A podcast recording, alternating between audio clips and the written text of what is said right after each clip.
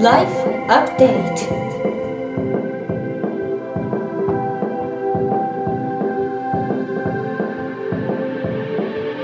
ライフアップデートライフアップデート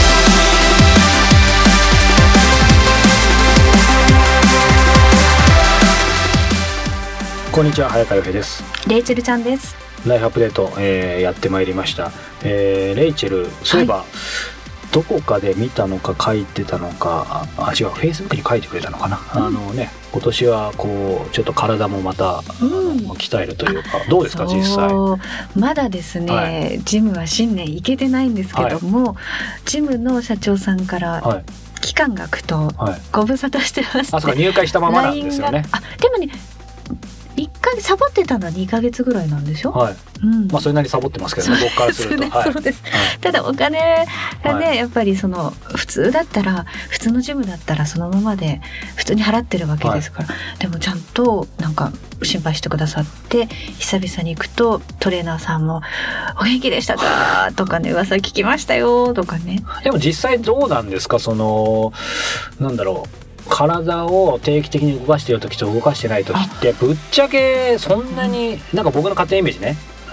レイチェルあんまりなんか変わんないんじゃない4キロ太りました。まあその体重は置いといて体感体感というか感覚的な問題で実はそんなパフォーマンス変わんないのかとかやっぱり全然違うのか。ああのーやっぱりなんでしょうね。この健康的になっていくフェーズがあって、はい。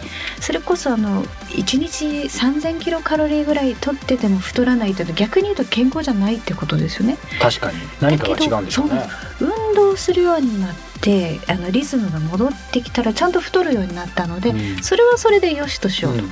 ただ太りすぎるのは嫌なのでサイズがもう全然違う。あー。4キロってだいぶ違いますので、あこれはちょっと戻していこうかな、うん。一回健康にまあ、さらに戻ったんで今度はゼロからあのプラスに楽しく、うん。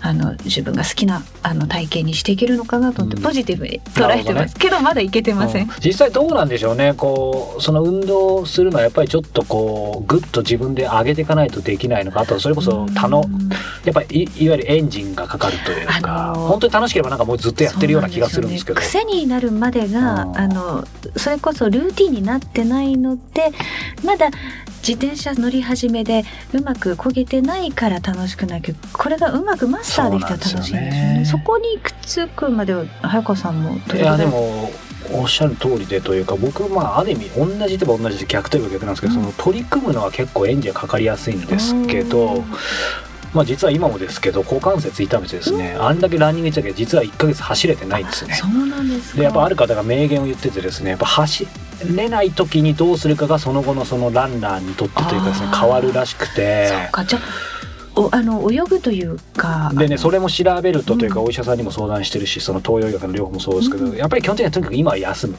あで泳ぐのもなんだかんだここ負担股関節かかるからうん。だから今ね体をまともにあなんですけどロングブレスだけは続けてる、すごいですそう。ねでもやっぱ外で体を動かしたいっていうのはあるんですよね。でもライフアップデートのプラスの方でもね、書いてましたけど、はい。ずっと続けてるってす、私あの、ミキさん、三木亮介さんですね。ね、ミキさん実際に私の番組にいらして、あの、直々に教えていただいたんですけど、なかなか確かに書いてらっしゃるように、お金もはい。場所も取らないんだけど、できない。これみんな続かないんですよね。僕うん今まで言った中でできるようになってるの一人ぐらいしかいないですね。本当ですか？簡単すぎて逆になのかな？ななんでしょうね。いやなんかもう僕もそのミキさんの中でもロンロングベースいろいろあるんですけど1個の DVD ブックでなんか5パターン要は飽きないように、うん。あの週5個。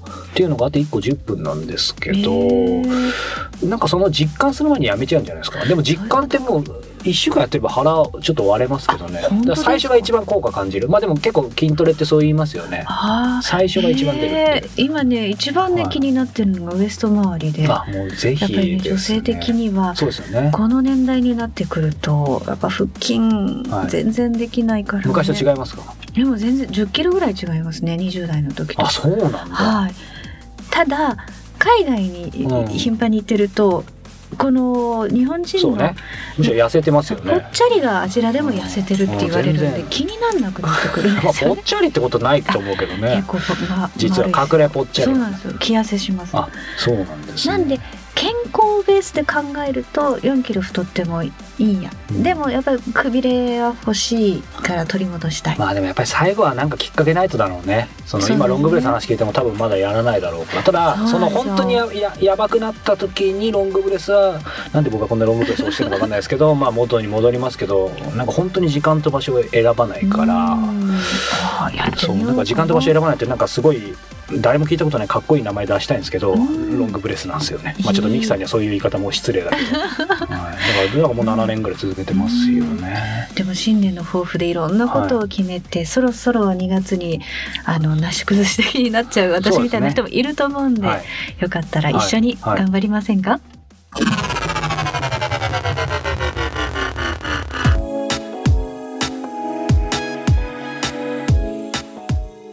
国内外のトップランナーや本物と呼ばれる人に早川洋平さんが直撃。そのエッセンスを皆さんにお届けするこのコーナーですが今月はえー横尾忠則さん世界的な美術家にお話を伺ってきましたが、はい、最終回ですね。うん、えーこれインタビューの冒頭でもちょっとお話出ました実はインタビュー終わった後ですね、うん。えーもう録音してない時にもちょっと話してるんですけどやっぱさっきのオープニングの話とイメージ軸も通ずるんですがやっぱ健康の話でですね、うんすごい盛り上がってですね 84? 82歳かな。2歳うん。あで横尾さんもやっぱりねいろいろこうご自身でも言われて耳が少し遠くなってきたりとか、うん。まあ、実際お話ではそんなに感じなかったんですけど、うん。いろいろもうしょっちゅう病気もしたりっておっしゃってるんですけど、まあ、それだけにですね、えーこの番組では紹介してないかな。彼の本でですね「えー病の神様」っていうですね文庫本があってですねこれが本当にめちゃくちゃ面白いんですよね。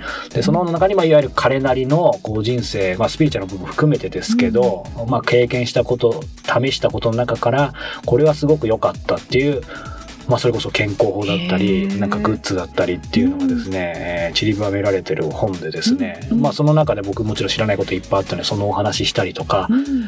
まあ、生意気にも僕なりにいいと思ってるものをちょっとお話ししたりおお持ちしたりとかしてですね、あのこれまあインタビューではちょっと明かせなかったんですけど すごい盛り上がってですね、まあ、やっぱりすごい健康の話なんでそんなに盛り上がったのかなって、まあ、思うと、まあ、これは僕の勝手なあの推測なんですけど、うん。やっぱりそのね普段こうアトリエに座ってこう黙々と創作してる中で、でもやっぱりその身体性っていうか体ってすごい大事だなっていうあのまあ今いろいろ過去のインタビュー他の方のインタビューもいろいろ訳あって聞いてるんですけどなんかやっぱりそのクリエイティブな仕事をししてる方であればあるほど、うん、そういう身体性体を動かすとか、体感覚みたいなものをみんなすごい重視してるんですよね。だからまあそれこそねあの昔紹介したその村上春樹さんだったら、まあそれがダイレクトにジョギングかもしれないし別に運動するって意味じゃなくて何か手を動かすとか、そ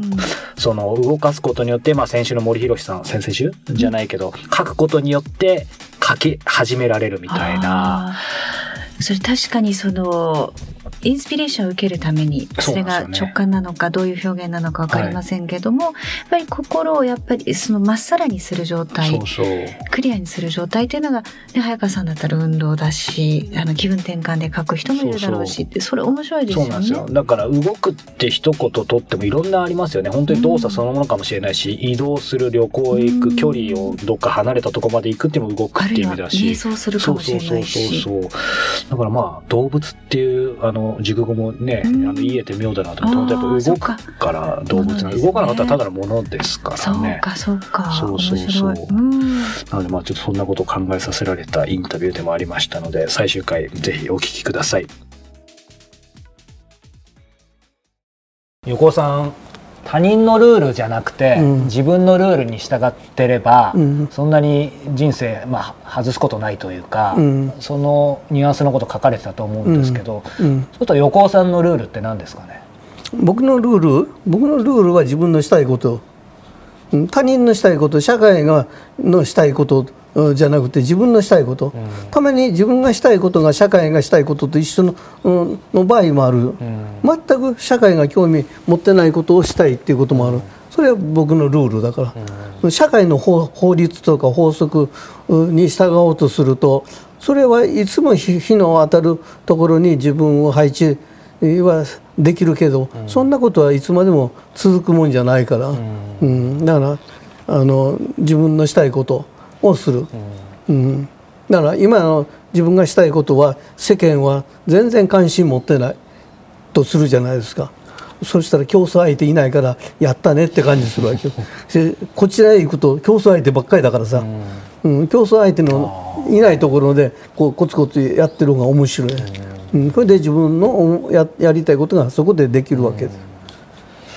でも最近なんかこう、まあ、インターネットとかの普及も含めて何か表層的には自分らしく生きやすくなったようななんか自分らしく生きようっていう標語が巷に出たりとか、ん。いろいろ出てますけど、なんだろう今の横尾さんがおっしゃったその、まあ、自分がやりたいことをやるというか、ん。っていう部分と、ん。自分勝手に生きるっていうのは、ん。似て非なるもののような気がするんですけど、その辺はどう、うん、まあ似て非なるものかもしれないけども重なってる部分もあるかもわかんないし、ん。自分のしたいことの中に自分勝手なものも入ってるかもわかんないけどもね、それはなんかあのグラデーションうん状態じゃないかな、うん。自分勝手で自分気ままでいいんですよ。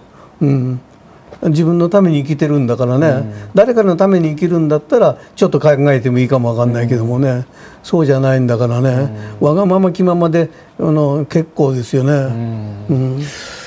でも何ですかね初対面であの、伺うのもあれですけどでもなんかある種のこうすごい今日も接させていただいててき気遣いとかなんか自分っていうキーワードいっぱい出てくるんですけど他者との関係性をすごい大事にされてるように受けるんですけどいや別に大事にはしてない、うん、大事にそんなんは気を使ったりするとさ、あのその気遣い疲れするじゃない、あまあありますよね。うん、それは全然ない、へー。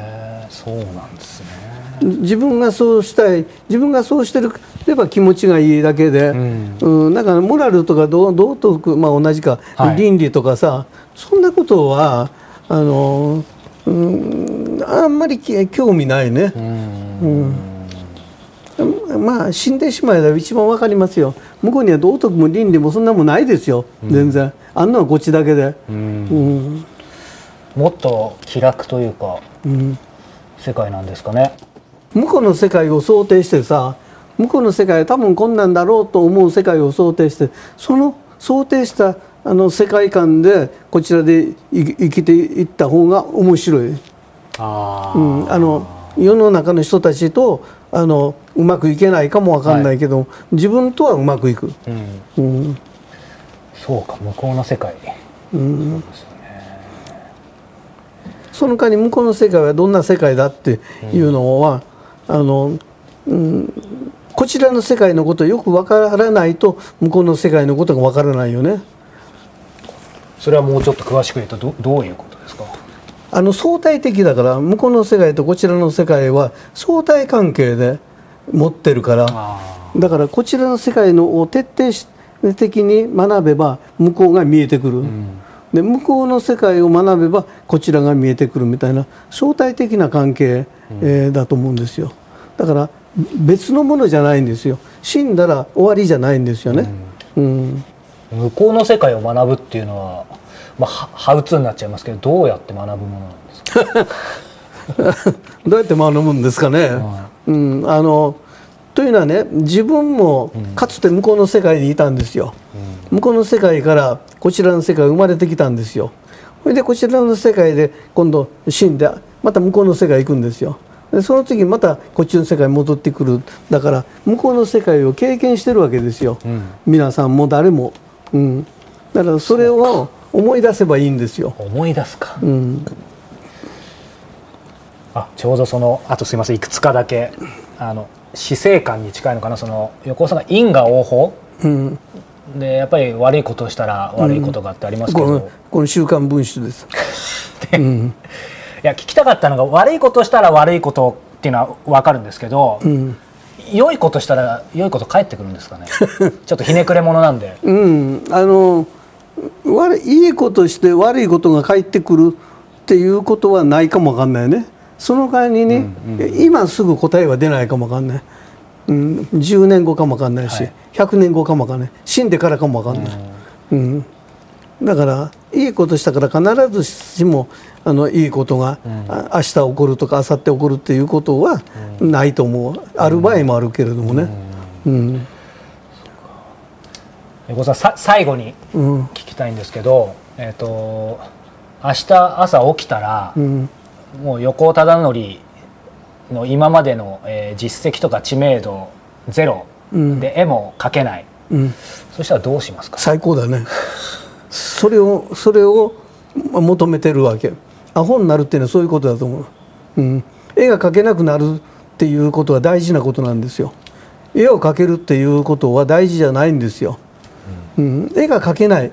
描けない状態で、ね、の初めての絵を描いてみたいと思うわけ、なるほど、うん、初心っていうのはそういうもんだと思うんですよ、うん、勝ってやったことをやるんじゃなくって、はい書けない状態、うん。うんその書けない状態に、えーがあの一番求めてる状態だと思うんですよね、うん、だから明日の朝起きて絵描くの忘れてしまった。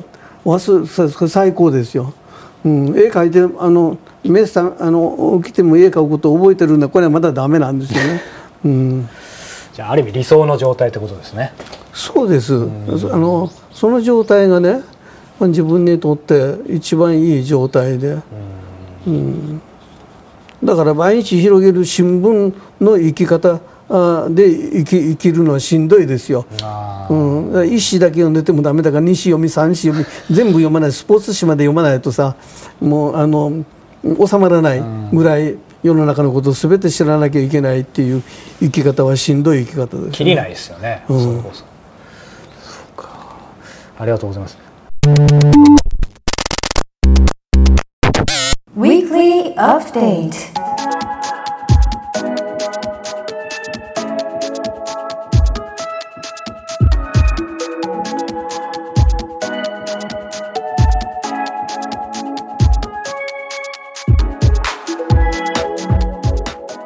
Weekly Update このコーナーではプロインタビュアーの早川さんが実際に体験した人生をアップデートしてくれるものやことをお届けしていますが、はい。今週は何ですか？今週は重心矯正ソックスです。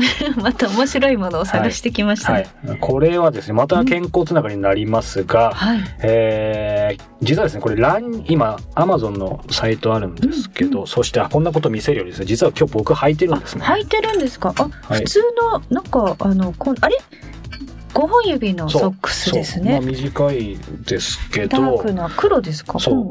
黒ですね、えーこれ何のための重心矯正ってどういうこと？と見そんなわかんないでしょ？わかんないでもちょっとよく見て。ちょっとなんかあのゴムの向きが変わってるからあと厚みがある部分とない部分があるよね。かかとと土踏まずの部分が少し薄くなってますね。そうなんですよ。うん。これですね、えーまあ、もちろん重心を矯正する靴下なんですけども、僕そもそもなんでこんなマニアックなものを知ったかというとですね、あの、まあ、やっぱりランニングで、えーハーフマラソンを走ろうと思ってた時にそろそろ靴をちゃんとしたの買おうと、うん。まあ今までもそれなりの履いてたんですけどなんか一回何でもネットで靴買うんじゃなくていわゆるスポーツショップみたいなところあるじゃないですか。そこにあのなんかランニングの専門家みたいな人がいてやっぱりその自分の足に合った靴って自分が素人が思ってる靴のサイズと違うとか、うん。だからなんかそういう感じでちょっと一回買うためにそこ行ってみたらですねまずなんか面白いのがなんかその体重計みたいに乗ってうん。そこで足の重心どどこがどう重心かかってるかとか全部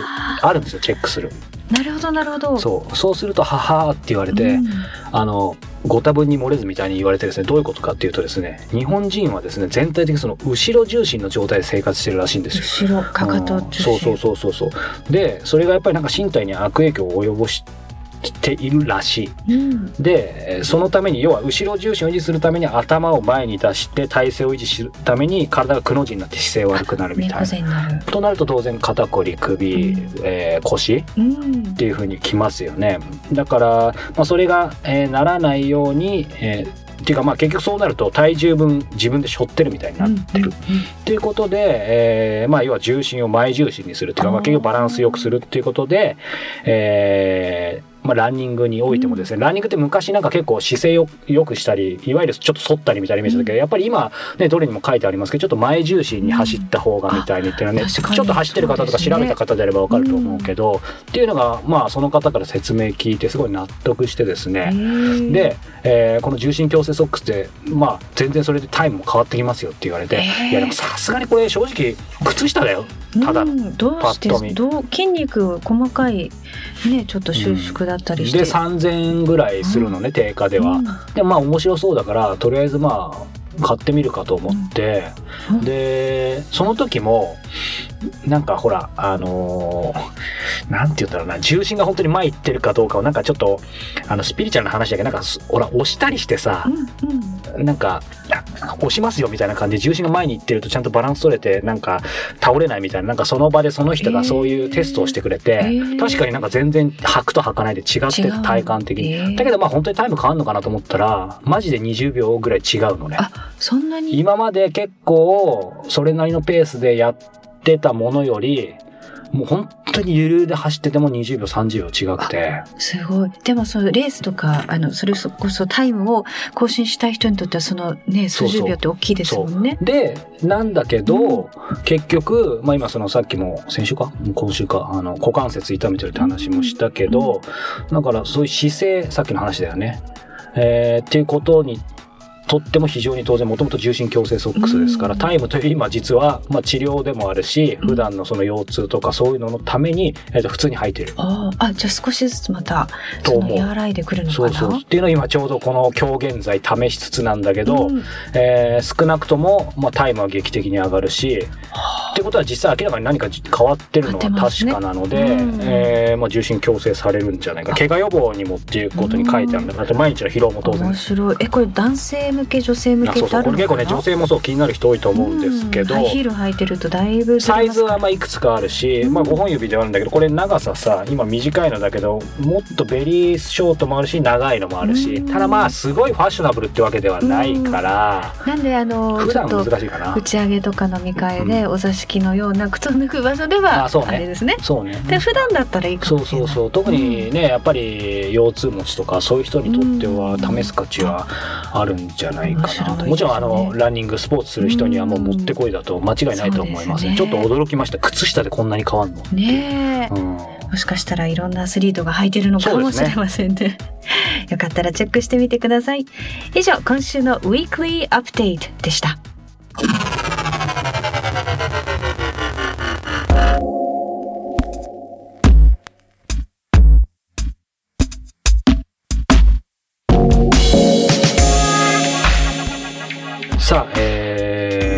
えー、なんか季節してまた健康の話になってしまいましたがちょうどね、まあ、1月も終わりもうすぐ2月も終わりますけども、うん。また心身のバランスなんかもねまあもうすぐ春まだちょっと早いか。3月の終わりぐらいから暖かくなってくる時期だと思いますので、にね春らしくなってくるんでしょうまあ、ちょっと健康に気を使いつつですけども、えーレイチェル3月といえば？はい。3月といえばなんだろうな。いきなり無茶ぶりですけど。3月といえば年度末年度末ですね えやっぱり年度末感あんの？やっぱり私たちのメディアのテレビもラジオもそうですけど、3月になると番組が終わってああなるほどねあるいは続いてっていうドキドキの月ですね。4そうか月に新しい番組が始まったりとかって するので。ああ、そうか。何か変わる。まあじゃあそういう意味では、いわゆる、ふあの、普通の世の中の流れの年度末、まあその中身は違うにしろ、ね年度末っていうのはあるってことですね。あります。そうなんまだ。あ、あの3月の時点でははいもう、あの番組が終わるとかはい変わるとか更新されるとかはもう決まってるんで、はい。えなる、ほど。早川さん的に3月何ですか？3月、桜ですかね。ロマンチックなそういうわけじゃないですけど、なんかちょっと花札とかで、あの、うん。3月が桜がどうこうかなみたいな、花札最近全然してないんですけど、うん。昔ちっちゃい時によく、花札しててその月のなんかありますよね札。それ3月桜だったんじゃないかなみたいな。ロマンチック、今ちょっと情景が浮かびいました。やちょっと恥ずかしくて花札の方に持ってきましたけどまあ花札の方です。卒業式とかじゃないんですか？そう卒業式じゃないの。で花見僕これ前も言ったかもしれない。あんましあんまっていうかしたことないんですよね。えー、、そうなんレイチルいっですかぱいありそうだねお誘い。結構あのお花見は仕事でもあるしプライベートでも。あそうなんただまだ寒かったりしてそうだよね。完全にまだ春ってかといって油断してるといきなり終わっちゃったりとか雨降ったりとかねんかちょっと嵐っぽい時とかあるしねあの時期って。なので何の話してんだか分かりませんが、うん。3月はちょっと暖かくて穏やかでといいですね。うん、そうですね、来月もねいろんなことを皆さんと一緒にシェアできたらいいなと思っています、はい、さてこの番組ではリスナーの皆さんから早川さんへのご質問番組へのご感想も募集しています。番組のサイト life-upd.com life-upd.com トップページ右上コンタクトからお寄せください。はい、ということで、えーね、3月暖かいといいですね。うんそうですね。楽しみにしてます。また来週。Bye for now